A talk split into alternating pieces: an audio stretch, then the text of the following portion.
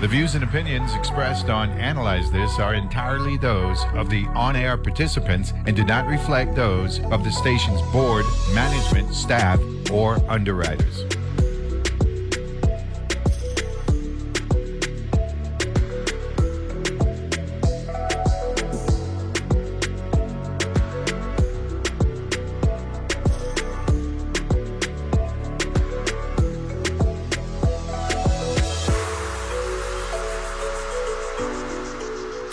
And good Thursday morning, and welcome to Arts Thursday edition of Analyze This here on your NPR station in the U.S. Virgin Islands, WTJXFM. We're yours truly, Neville James. It's October the 5th, Thursday, October the 5th.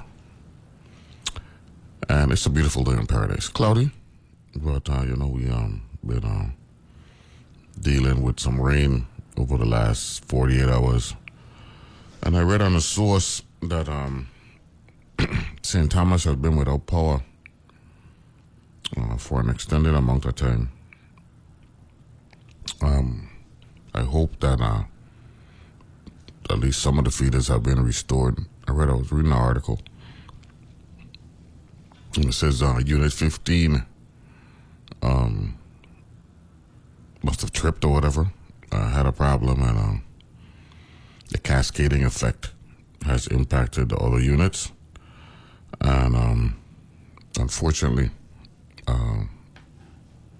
all of St. Thomas was done based on the story that I read. Hold on there. Let me read it as written. Power is out across St. Thomas and St. John Thursday morning following the loss of generation capacity at the Randolph-Harley Power Plant, Virgin Islands Water and Power Authority announced. Plant personnel have been actively troubleshooting since Generation Unit 15 tripped at approximately 1:20 a.m. The loss of generation was caused by an excitation issue on Unit 15, which cascaded to the other generating units. Currently, there is no estimated time of restoration. So this was a 6:20 a.m. press release. It's been an hour and 40 minutes since then. And unfortunately, some customers have been without power since 5 a.m. yesterday morning because Tropical Storm Philippe brought heavy winds and rain to the area. And even though Philippe was 445 miles north of St. Thomas this morning, it had produced some heavy rain across the islands. We got a major hit here on the St. Croix side Tuesday night. And then yesterday morning, while we were having some bush tea with Dwayne Henry and John Canagata, Donald Duck School, the handle, he lives on the north side of St. Thomas. He texted me to let me know that it was raining cats and dogs yesterday morning, which was, I'd say, a good 10, 11 hours after we had gotten pelted the night before. So that goes to show you how storms moves, how bands associated with a system could impact two islands a mere 40 miles apart differently. Because we weren't getting any rain, a significant rain yesterday morning. Check, so. Sorry to hear that. The power hour going to be in effect tomorrow like it is on the first Friday of every month. So the Energy Office Director, Mr. Kyle Fleming, he is the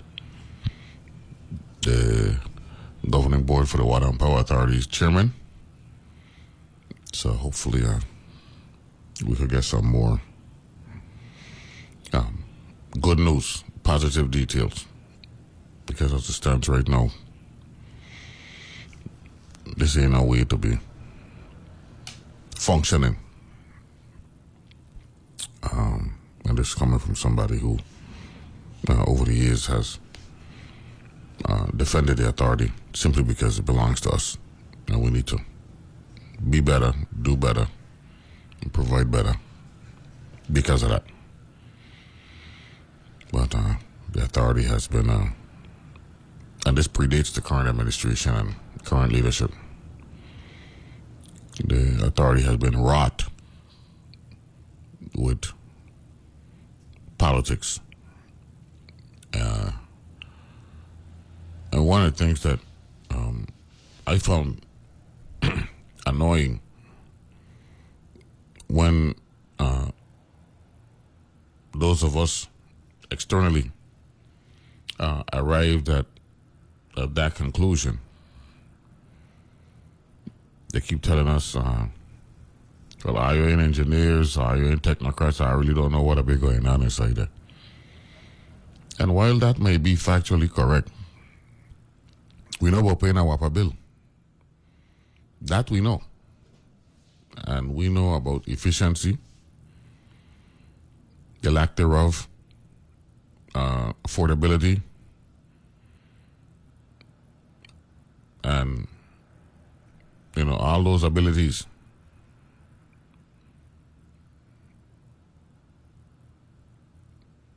And this is 20 years in the making.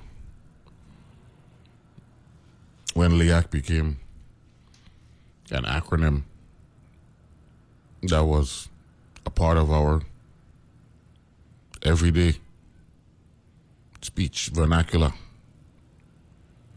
Levelized Energy Adjustment Clause, better known as the LIAC, the oil bill that would take your consumption bill, your regular bill, to another level. You know how the modern day slang is? There are levels to this? Well, the LIAC used to, unfortunately, adversely impact the levels that we paid. While the commodity could be manufactured literally in our backyard.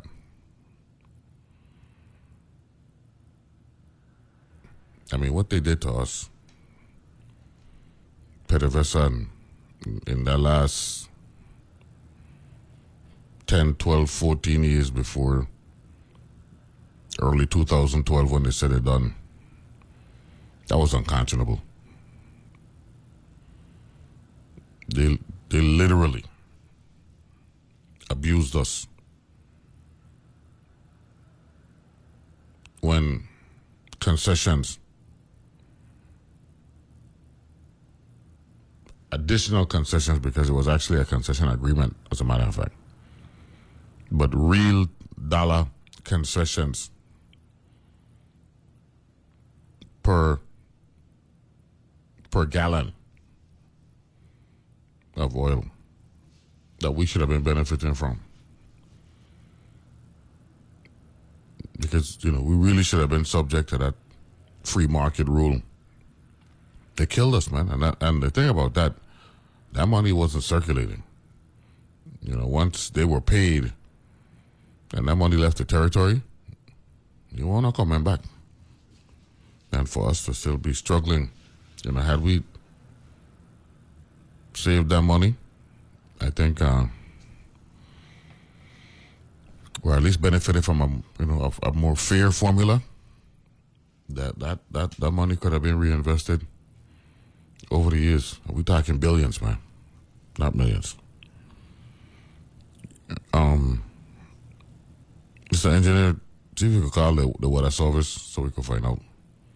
Maybe we could get that out of the way now so that tomorrow when we have the power hour from 8 to 9 and 81C, Zach Zook joining us, that we won't have to interrupt them since we got some time now. And tomorrow, go float. Good morning to the weather service in San Juan. How are you? Good. How are you? I'm good. Hey, Ian. Yes. ¿Está bien? Sí, bien. ¿Y tú? We good. A lot of rain. St. Thomas is struggling. We got power outage at St. Thomas. How'd you guys make out with the rain? At least eastern Puerto Rico got a lot of rain. We had some urban flooding, rivers, and out of its banks and things like that over eastern Puerto Rico. But so far, I mean, things are slowing down since actually right now we don't have any showers on the area. Okay.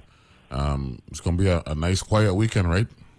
Yeah, it's kind of. We have a tropical wave that is expected to move across the area tomorrow. With that, we can expect some showers in the area. That combined with moisture from Philippe. You know, I'm saying Philippe is about 500 miles north of the area. And why is it still impacting us if it's that far? Yeah, away? Because it's pulling moisture. It's generating a southerly flow, and with that southerly flow, it pulls moisture from the Caribbean over us.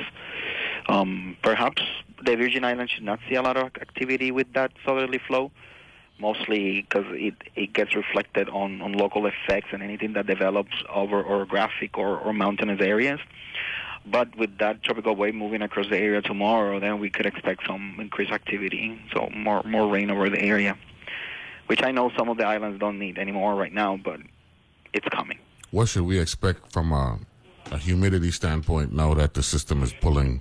I mean, humidity-wise, if you're talking about precipitable water, it should be above 2 inches, so that's significant. And, of course, also with southerly flow, we have high temperatures, so we could see some warm to hot conditions over the islands, at least today and tomorrow when we have those southerly winds. Shower activity-wise, we may see some streamers, meaning lines of showers that develop from the islands or mountainous areas, but it should not have any significant impact today. Now I'm looking at the waters. They look nice and calm. Is this normal after a system works its way through an area? Can you repeat the question, please? No, I'm looking at the sea, the Caribbean Sea and around St. Croix, and it's nice and calm. Is this normal after a system works its way through? Yeah. We don't have anything that could generate strong winds or anything like that, if that's what you're referring. We just have that tail that we call it like the feeder band. Mm-hmm. That is actually right now, it's.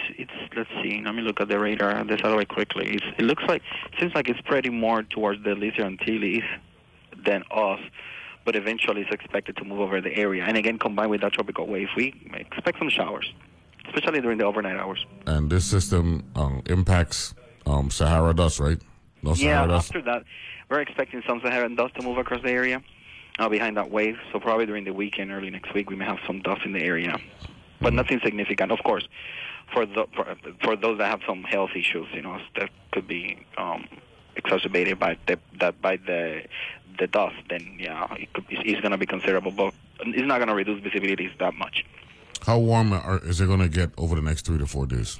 It's going to be warm with southerly winds. Heat indices could be in the 102, 107, if not higher. At least for today, we don't have any advisories in effect for the islands, and it's because we're expecting a cloud cover. With cloud cover, we may not see like high temperatures, but still with southerly winds, we expect warm conditions during the next few days. Ian Colon, thank you very much. Thanks to you. Enjoy the weekend, and we'll talk with you early next week. Okay, have a good day. Bye. Got it. That's Ian Colon. Joining us from the weather service down there in San Juan as we deal with the aftermath of some rain as a result of Philippe, who hung around here for a while, right? Meandering. That's the terminology, right? And it impacted some ferry service between the BVI and the USVI. I had gotten a press release as relates to schools. Hold on there. Now, this came out yesterday, right?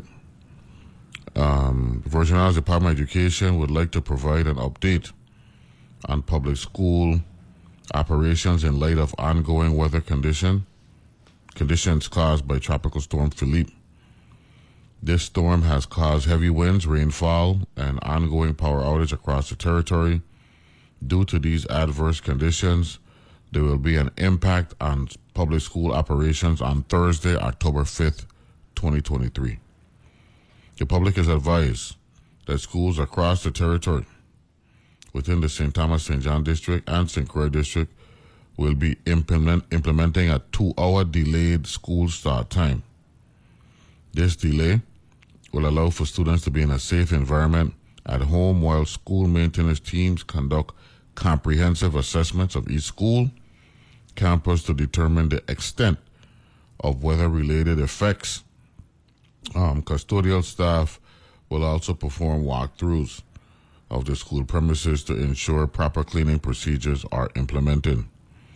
Following these assessments, the revised school operating hours for each public school will be communicated to the public. It is important to note that with the implemented delayed 2-hour start, if a school is scheduled to start at 7:40 a.m., that school will then start at 9:40 a.m. on Thursday, October 5th, 2023, which is today. All essential employees, to include kitchen workers, custodians, maintenance workers, and laborers, and staggered school administrative teams, principals and assistant principals, are required to report to their designated campuses at 6 a.m. Right? That was for this morning. Further, the unpredictable nature of the weather and ongoing power outages can result in overnight changes that may further affect school openings. Virgin Islands Department of Education has initiated all necessary protocols to ensure thorough assessments are conducted, prioritizing the safety and well-being of students, faculty, and staff. Parents, guardians, and students are kindly asked to remain vigilant and stay updated by monitoring VIDE announcements and Virgin Islands Police Department alerts in the morning. We greatly appreciate your cooperation and attention to these updates as we work together across both districts. Now, this press release that came out yesterday from Michelle Salomon, Director of Public Relations and Communications, I'm sure has been compounded by the power outages. So, if someone at the Department of Education is listening, please reach out to us to let us know how the power outage on St. Thomas, Islandwood, and St. John has affected what was an already altered schedule for today as it relates to the schools. Okay? And let us know what's going on in that regard. Philippe, for those of you who don't know, as of 8 a.m., is at location 24.9, latitude 24.9 north, longitude 66.3 west. Moving at 10 miles per hour. Maximum sustained winds at 45 miles an hour, and it is about 455 miles north of St. Thomas, 520 miles south of Bermuda. So kind of right in between the midway point. Okay? So we'll take a break, and we'll come back. Tropical storm warning is in effect for Bermuda. Okay? And New England and Atlantic Canada should monitor the progress of Philippe. Be back right after this.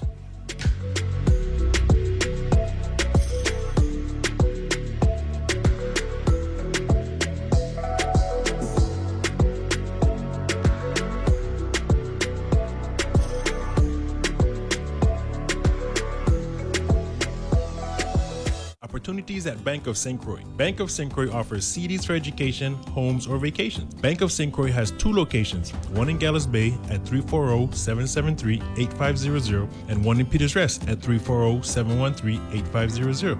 A penalty might be imposed for early withdrawal, new money only. Funds may not be transferred from existing Bank of St. Croix accounts to CDs. Rates subject to change at any time. Fees may reduce earnings and principal. www.bankofstcroix.com. Member FDIC. So I spent the past year trying to figure out what news designed for 21st century humans might look like. One of the things that really stuck with me was that we now know that humans actually need hope to get up in the morning. And I don't think as a journalist I ever thought about it that way. We're always looking for new and better ways to understand the world we live in. That's On Point with me, Meghna Chakrabarty. Weekdays at 1 p.m. on WTJXFM 93.1, your NPR station in the Virgin Islands. WTJX's Taste of Two Islands is back. Join us at Antilles Mark C. Marin Center on December 14th for the long-awaited return of The Taste, a culinary feast for the season. Hosted by me, George Cultureman Silcat. Early bird tickets go on sale beginning Monday, October 16th through Tuesday, November 14th. Tickets will be available at Chelsea's Drugstore in Red Hook, Barefoot Buddha across from Havenside Mall, and Bonita's Cantina in Niski Shopping Center. Tickets can also be purchased online at WTJX.org/taste or call 340-774-6255 or 340-690-7293. Don't miss this opportunity to experience the magic of local cuisine as you dance to the rhythms of Spectrum Band. Sponsors for this event are VI Lottery, Antilles School, West Indies Company, Cardo Wine and Spirits, First Bank, Bellows International, the VI Office of Highway Safety, and the VI Housing Finance Authority. It's the return of The Taste, Thursday, December 14th at 6 p.m. A taste you can never forget.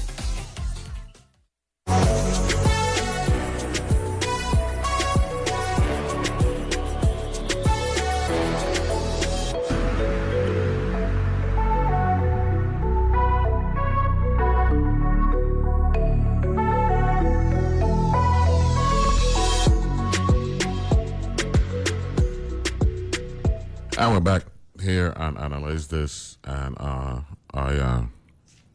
should be hearing from the superintendent of schools in St. Thomas, St. John, Mr. Stefan Jurgen, my Scandinavian friend from over there in the St. Thomas, St. John district. We're trying to create some calm here in the territory. Good morning, Mr. Superintendent, St. Thomas, St. John. How are you? Good morning, Senator James. How are you doing this morning? I'm doing well. Now, I know that when I call you, I say I get licks, but we there to actually inform the public as to, you know, what we're dealing with now. A press release was sent out by the department yesterday, right? Altering today's start schedule by 2 hours, right? Right. And then that has been compounded by what's taking place with the Water and Power Authority. That's absolutely correct. So go right ahead. The teams over here in St. Thomas, St. John worked all yesterday and worked through the evening to ready our schools for this morning. So we were anticipating that, you know, everything would be fine. We would just have the 2 hour delay to accommodate if there was, you know, any weather passing last night. But, you know, at around 1:20 this morning, we all woke up or realized that there was a power outage, and it was island-wide on St. Thomas. So we're just in close contact with WAPA. They've been letting us know, giving us updates as to what's been going on, but we really need for our power to come back on before we're able to make our next decision. Our schools are ready to go. We got the green light for every school in the St. Thomas, St. John district. The custodial staff, the administrators, even teachers, and they were all in schools, just pitching in and trying to ready our schools. Our schools are ready, but we just kind of got a left hook there that we just really can't do anything about. We just thank the parents this morning. I know we did have some parents drop some children off. I came to Lockhart School this morning at 5:46, and there was a young man right there at that time. So I just kind of made contact with his parents, and we've been doing that. Some teachers have been walking the children back into their neighborhoods up there in the Shore Estate area, and that's what we're doing to just try to keep our children safe. We just want to thank the parents and the community, because we know that these are some trying times, and, you know, we anticipate that, you know, as we continue to have issues with our water and power or the electricity, we'll just keep everyone abreast as to what's going on. We see that as our major line of defense. So you're what you're saying is, unfortunately, the notice, the press release yesterday apparently didn't touch everyone like you hoped it would. Right. So even though it went out, and that's why we always try to tell parents to stay in touch, look at our Facebook page, the department's website, because we really try to keep parents informed. You know, when the public is not knowledgeable, it doesn't help any of us. So we realize that that's the thing that we want to make sure we do. Always update the public. No. As you're speaking to me, you're saying that we're still in a standstill because of the power situation in St. Thomas. Nothing has been restored? That's correct. None of the power has been restored. I'm up here at Lockhart School. I've been in touch with the principals, all of them this morning. We still have no power, and that's why we're not in school at this time. No. So as the power comes back on, the buses are out there pretty much waiting to accept the children. They haven't done so yet because they're waiting on whether we get word from WAPA as to how long it's going to take before the power has been restored. No, you had a scheduled 9:40 start time for today. Has that now been changed, or are you still working at 9:40, hoping that power will come out at any time? Now we're still working on the 9:40. 9:40 was the time given to high schools because they usually start at 7:40. But I can see that we're creeping up upon where that might be needed to be adjusted as well. But we will come back and let the public know if any adjustments are made. Now, so you did your work yesterday, but I got some rain yesterday morning in St. Thomas, right? We got some rain. Well, last night, we didn't get too much rain last night, but what has happened is some of the ceiling tiles that were saturated, they fell, and so we cleaned that up this morning easily.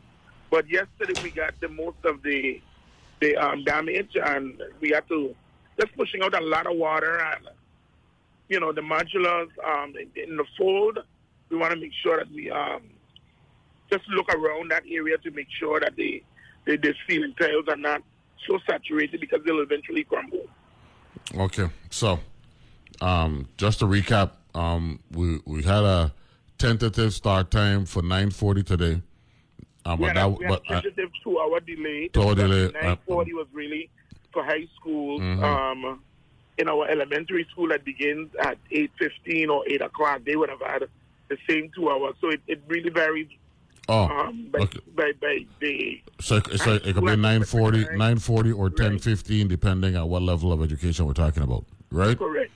And then that was before we were adversely impacted with the weather, with the power outage from early this morning, 4 a.m. like we just said. That's correct. Okay, and so we're still waiting on the Water and Power Authority. So as it stands right now, we're at a complete standstill as it relates to the restart for schools. Pretty much. Okay, I just gotta. Thank you for allowing us to get the word out. No, we gotta do what we gotta do. We into information. You know what I'm saying, and matter of fact, I just got a text message from Ms. Bartlett on the St. Croix site. So let me make that information available as well. You keep on doing what you gotta do. You got a number. Reach out if you have to, and we good. Okay. Appreciate you. All have a good day. Okay, you too. On the St. Croix side, the educational complex will start at 9:40, as will the Career and Technical Education Center. John Woodson will start at 10.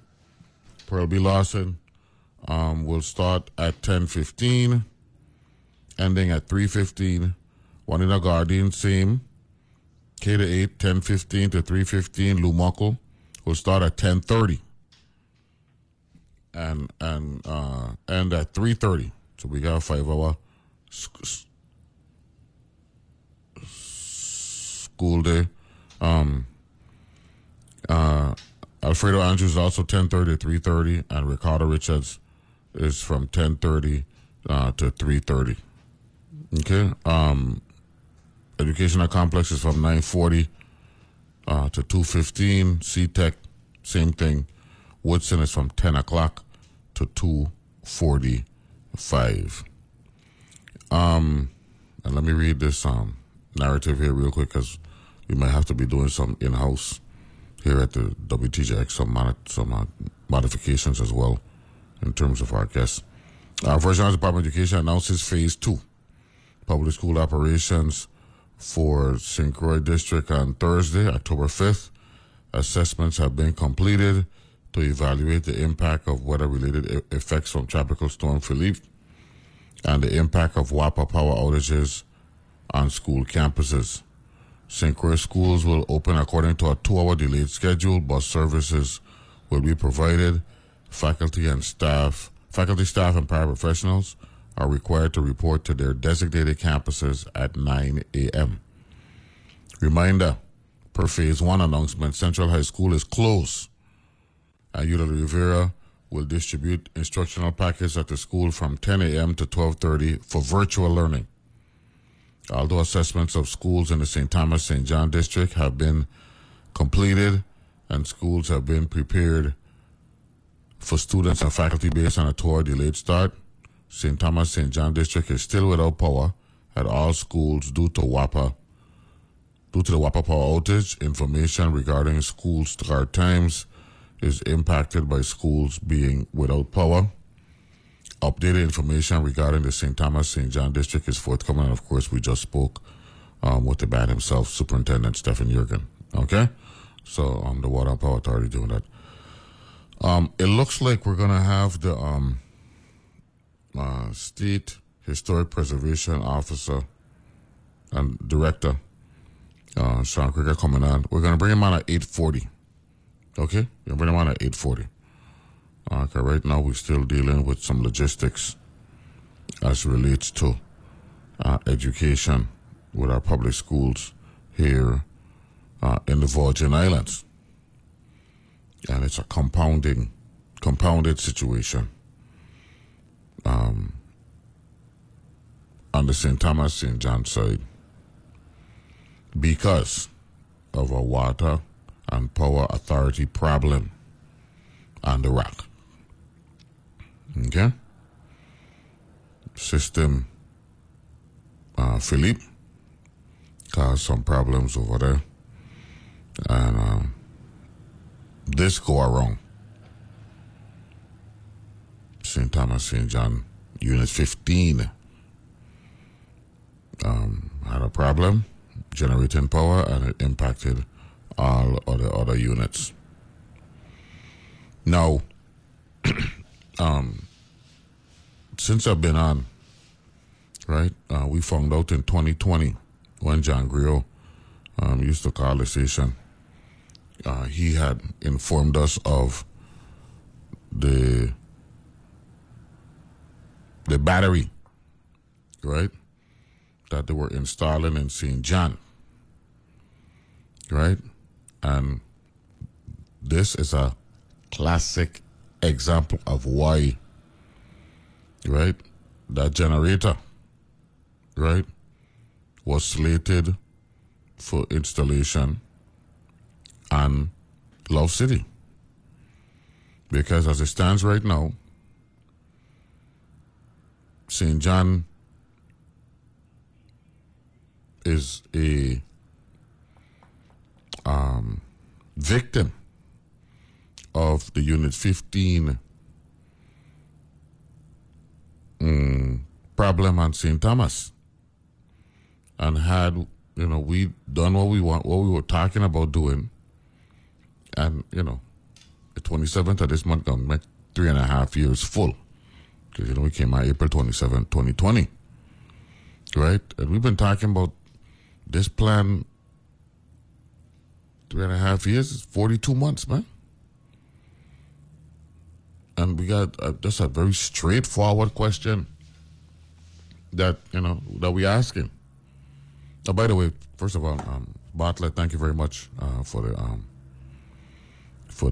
information as it relates to St. Croix District and the updated and the phase 2 for St. Croix. Okay, thanks a lot.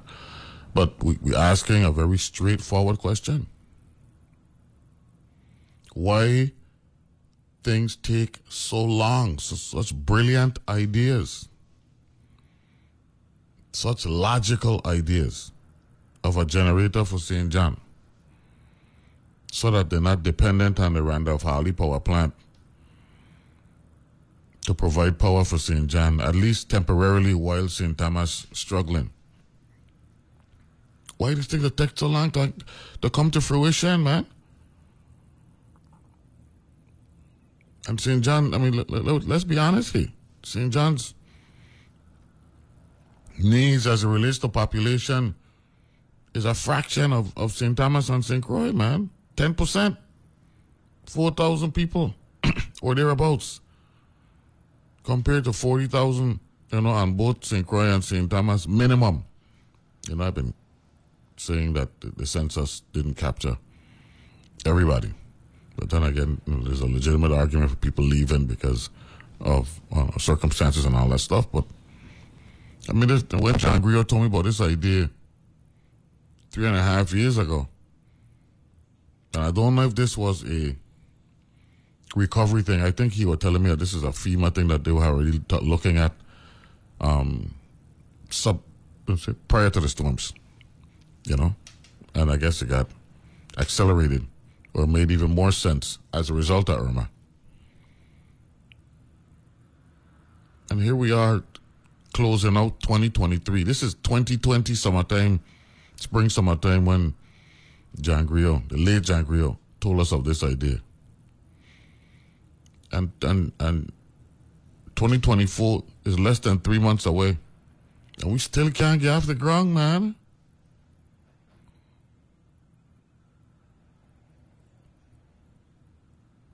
Even great ideas can't move past the idea level, man, the idea phase, man. Come on, man.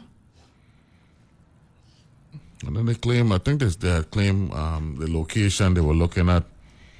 They found out that it may have been a graveyard and a burial site and all that stuff. But it looked like every time we got a sound suggestion, idea, plan, and there's always something obstructing. When I got done, man.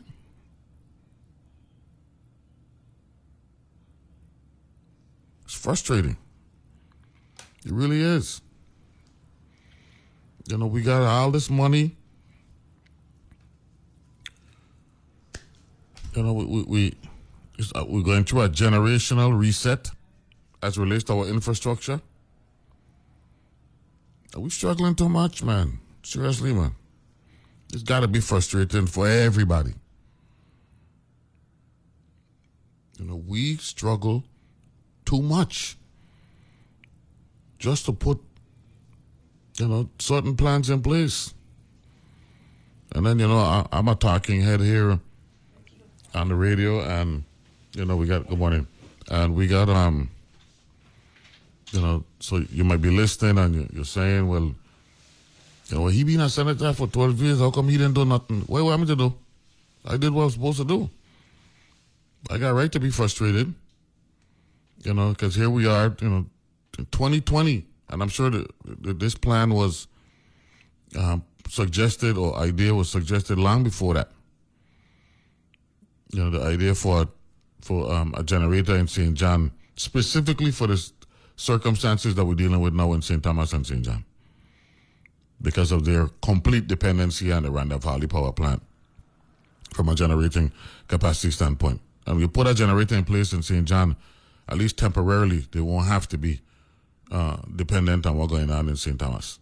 And now the whole territory, based on what I read on the source and what was confirmed just now by, the whole district, what Superintendent Jurgen just said, they're down since 1:20 this morning. Had we had that generator in place, at least St. John could have, had something temporarily working to their benefit. We'll take a break and come back, and we'll start the conversation early with Mr. Sean Krigger, Director and Deputy State Historic Preservation Officer for the Virgin Islands Historic Preservation Office, in the studio. Be back right after this.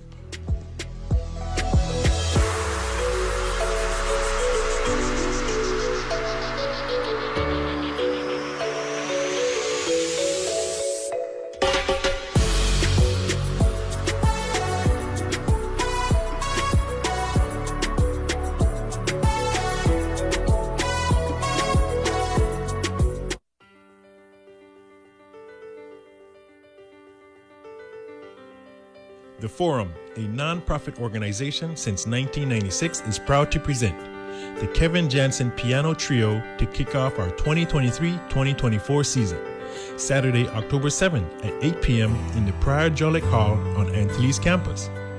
This young piano trio from the Juilliard School will be presenting the work of Franz Joseph Haydn, Dmitri Sostakovich, and Franz Schubert. The courtyard opens an hour before the event with small meals and desserts by Amalia Cafe. Ticket sales online at www.theforumUSVI.org or 646-725-3353. or email theforumUSVI@gmail.com.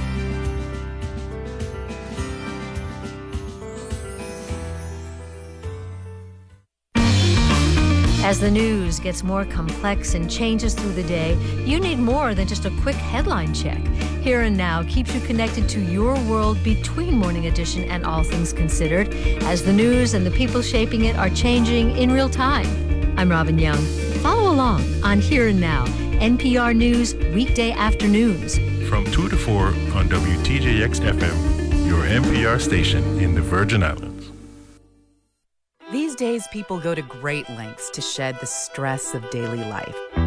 There's acupuncture, deep tissue massage, meditation, yoga. At All Things Considered, we offer our own type of healing, invigorating news stories that span the rainbow of human experience. Nourish your mind and escape from the ordinary. Weekdays on All Things Considered from NPR News. From 5 to 8 p.m., right here on WTJX-FM 93.1.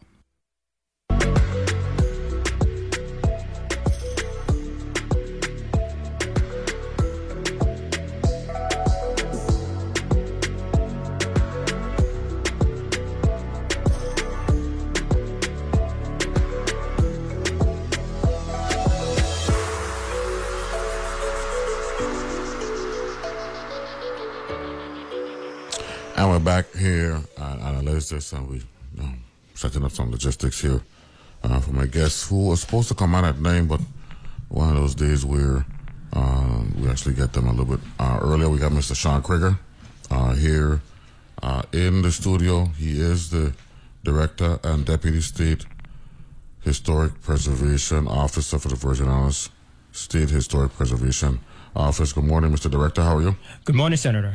Well, and thank you for having me. Neville. Okay. Yes, sir. No, I appreciate the respect, but I mean, I want to have to be comfortable. I go with Neville, okay. First name basis. Yes, sir. So who is Sean Krigger? Sean O. Krigger, Virgin Islander, born in St. Thomas. Mm-hmm. I put respects. I have Cajun roots. Yeah, Krigger. A true Krigger. Territorial name. Yeah, for sure. Yeah. My maternal great-grandmother was born in St. Croix, lived in St. Croix, mm-hmm. until she moved over to St. Thomas. Until she abandoned St. Croix. She abandoned St. Croix, yes. My apologies. No, I'm just teasing. I like the job there. Yeah. She was a Krigger? No, she was a George. She was a George. A George, okay. Yeah. Talk some more. Tell us about your history over there. Savannah or country? Actually, interesting enough, when my parents got me, they were living at Solborg. Solborg? Yeah, Frenchman Hill in Charlotte Amalie. Solborg. That's my stamping ground. That's Lolo Willis. That's over there on top of Scott Free and Upper John Donko and all that stuff. Right, but not that high up. Not that high up. Yeah, Lolo them is higher up. Yeah. We're more down. Down in the flat. Yeah. Okay. Just as you come up behind a college school in that area. College. Okay, yeah. So that's like Upper Savannah then? Yes. Okay. Exactly. Okay. Yeah. That's what a place name, Harborview? Just what do you call it? Palm Court. Yeah. So when they were living there, I mean, it's just a little bit up. As a matter of fact, in the apartment building. Pull that microphone in front of you so you go there. Relax, lean back in the couch. You got couch there. You got accommodations. Yeah. You're in a couch. I'm your shrink. You know what I'm saying? Yes, so I'm just joking. No. No, I just having fun. But get comfortable. Yeah. Yeah. Thank you. Yeah. So, public school, parochial school, private school? Started out with All Saints School in Garden Street. Yeah. But, I was one of those kids where children were kind of played around, Yeah. And, everybody else doing their thing. And, my mom used to talk to me, your grandmother talked to you, your dad talked to you. But, mm-hmm. I had some little rough areas start there. Rough start. But it was one thing I must say that was a blessing. In kindergarten, I got inspired. We went on a field trip to a historic site in Charlotte Amalie. Mm-hmm. And it was a video. You remember there used to be an IMAX studio in Drake's Passage on the second floor. Yeah. So we went there. We saw a video where this man had made this promotional video for the Virgin Islands. Mm-hmm. And one of the things I saw was an arch. And when we went back to class, the teacher, Miss Hurst was her name. She was our first kindergarten teacher. she had an assignment for us to cut out shapes and different things. And I cut out the shape out of an arch. And Neville, I God honest truth, it was as though God implanted a seed in my mind that... Divine intervention. Yeah. And it was like, boom, you are going to do... Your career is going to be people that draw and create buildings. Mm-hmm. God honest truth. Wow. From 5 years old, I was inspired to be an architect. And through that time, through the help of my grandmother, my father, my mother, you know, family members encouraging, I was on a pursuit for architecture. So you went to All Saints all the way through, you move on to... No, so because of my sort of academics challenges there, my mom and thing, you know, they're paying tuition. I went to parochial school church. I went to St. Dunstan's. Okay. Yeah. Home of Tim Duncan. Yeah. Episcopalian, like All Saints. Yes. Yeah. So we were pulled out. We went to public school. I started at Peace Corps School. At that time, Ms. Bowski was the principal. That's down there on the what side of the island is that? That's on the north side. Over the top. And you go down the hill. Windberg, exactly. Yeah, you go down the hill there. Yeah. Near by Mahogany Road. Okay, So went there till 6th grade. Mm-hmm. You know, again, God intervening, beautiful teachers. They had those additional academic assistants. Plus that location is ideal for learning. Oh, yeah, very calm. Yeah. Very peaceful place. Yeah. You know, so by the grace of God, I turned around academically, left there as an honor student. That's what I'm talking about. Yeah. So from there, my sister and I, we went to Addelita Cancryn Junior High School. Yeah. Right? Lower content. Yeah, 7th and 8th grade. And then from there, we went to Charlotte Amalie High School. Chicken hot. Yes, sir. Okay. Excel always. What year did you graduate from high school? 1990. Okay. Thought we weren't going to get to graduate because Hugo had hit us. Yeah, 89, 90. That's right. Yeah. But fortunately, you know, we all made it through. And then from there, I went to school in New York City, Pratt Institute. What, the Pratt? Yeah, Pratt. Okay. Brooklyn, Clinton Hill. Yeah. Awesome experience. Now, Pratt had its tentacles in the territory for years. I guess. For sure. We had one of my friends, Steve Hutchins, one of my classmates. His name was Eric Hutchins. His older brother, Steve, had went to Pratt. He was an engineer, I think it was. Or no, he was an architect. He's an architect, yeah. I've actually worked with Steve on a couple of projects. I didn't know he went to Pratt. Yeah. Or maybe didn't tell me. Wow. Yeah, it's a small world. He's a Prattitarian.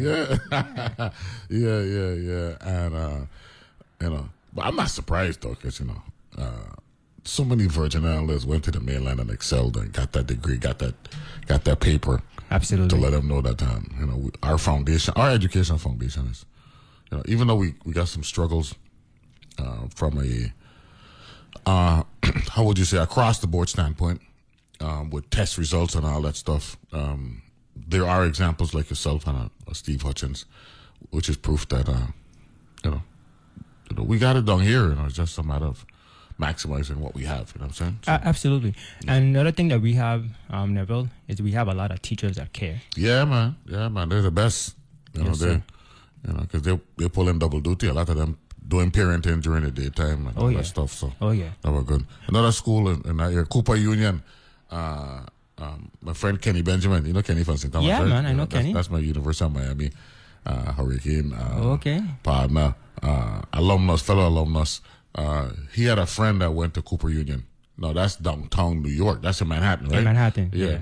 Another architectural and engineering school, I think it is. So you know, we've made our mark. So, talk a little bit about living in Brooklyn. So Brooklyn was really interesting. So you know, when I came into Pratt, it was an island boy moving to concrete. You know, I was fortunate because I had family circle there. Yes, sir. My mom's sister was right down on Gates Avenue. Auntie. Yeah. Auntie Clarice. Yeah. Clarice Ashby. Yeah. So rest in peace. She was there, so I had that support. I had my father's brother, and was living in New York. He had the extended family. I have lots of cousins. Uncle. Yeah. So it was like a second home. Yeah, you know, so for me, and that's. Well, that's New York City's. a second home for the Virgin Islands. Yeah, and I know for you too. I mean, of course. You, yeah, man. We talked about it. When Malik Siko was on back in August, so we spoke about that, the migration and how probably got more indigenous Virgin Islanders living in New York City than we got here in the territory, just because of the migration that lasted 60, 70 years. You know? Yes, sir. Yeah, absolutely. So that's good. But, you know, at that time, it was a really interesting period because there was a change. There was a transition coming. You had Mayor Dinkins, first African-American mayor elected in New York City. The things are changing. I was seeing it, you know. And it's so interesting. In not only our architecture school, but I also studied city and regional planning. Mm-hmm. And so we were going into the neighborhoods in New York. And then today, Neville, when you go back to those areas, to see the transition, the change that was made, not only by the city making a concerted effort to improve the infrastructure, but also the effects of zoning. Mm-hmm. Zoning plays a big role in transforming. Matter of fact, Donald Trump dealing with that now, with that Mar-a-Lago situation there, where one of the arguments as relates to taxation, right? He has this monstrous property in Palm Beach, right, but because of covenants, deeds, and zoning, it's zoned as a social club and not a residential neighborhood, a residential property. So as a result, maybe on the in the marketplace, if it was a residential market, he could get hundreds of millions. Oh, yeah. But because of the deeds and the covenants, he only paid taxes on $26.6 million because of the limitation, it being a social club. Right. That speaks to how zoning could impact everything, in particular costs. Absolutely. Yeah. Basil Atlee brought that to my attention. I wasn't really up to snuff on that as I should have been. And then when Basil Atlee... I served with him for like a year and about 8 months before he went to work for the Department of Interior. He kept talking about planning, and we were void. We've been void here in the territory over the years. Yeah, it's just definitely... Not that we don't have the capacity, we just haven't paid the attention to detail. Correct. Yeah, again, I'm talking about you see those transitions and changes. And when I came into DPNR, you know, I came in first as an intern, mm-hmm, you know, and I highlights... Who was the commissioner then? Roy Adams. Yeah, man. So that's early 90s? Yeah, it was mid-90s? 91, 92. Mm-hmm. It was, you know, nothing happens by chance. I was in Niski Center, met Myron Jackson. He was then, at the time, the senior planner in the State Historic Preservation Office. Yeah, New Yorker too. Yeah.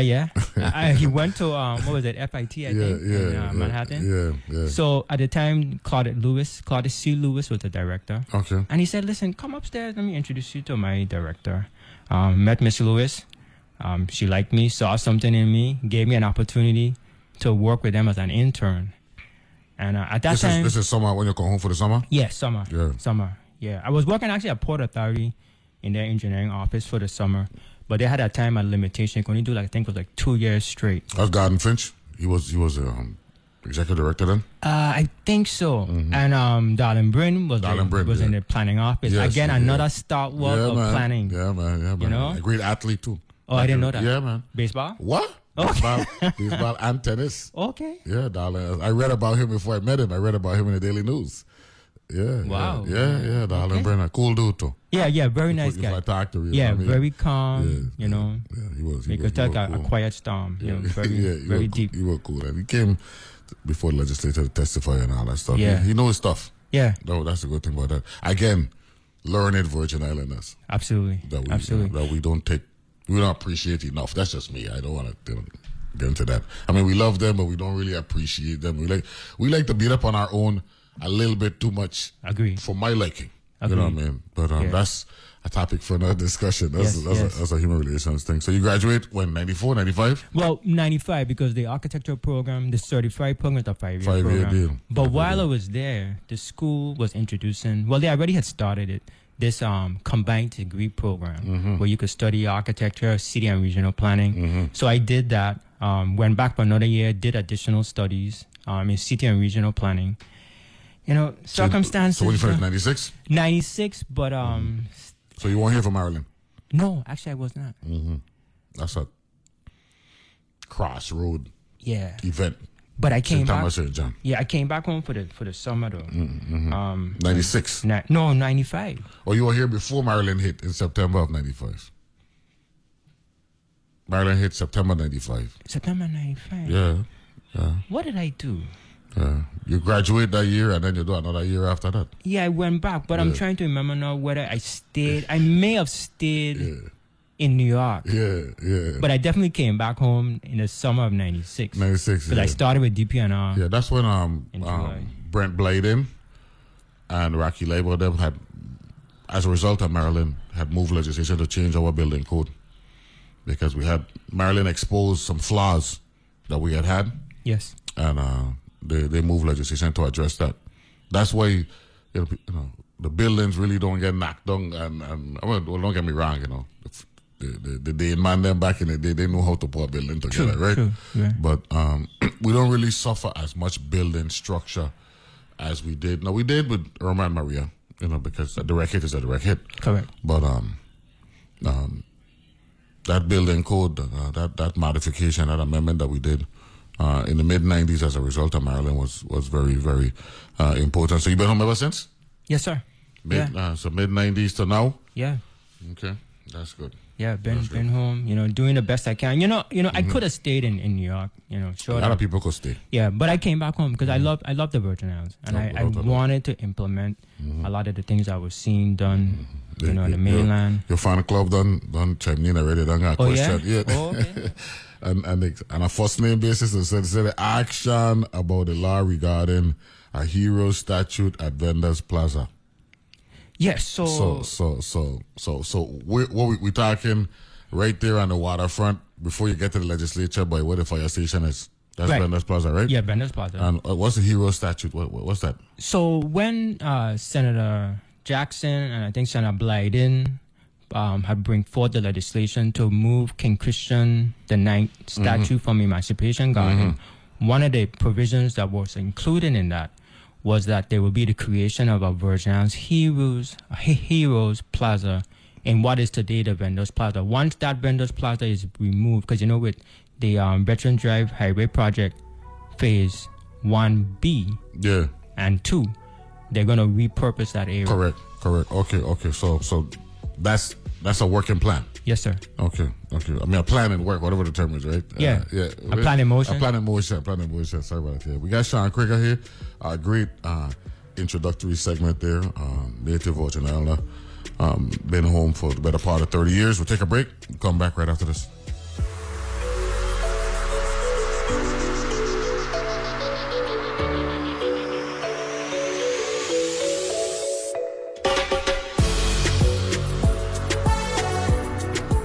The views and opinions expressed on Analyze This are entirely those of the on-air participants and do not reflect those of the station's board, management, staff, or underwriters.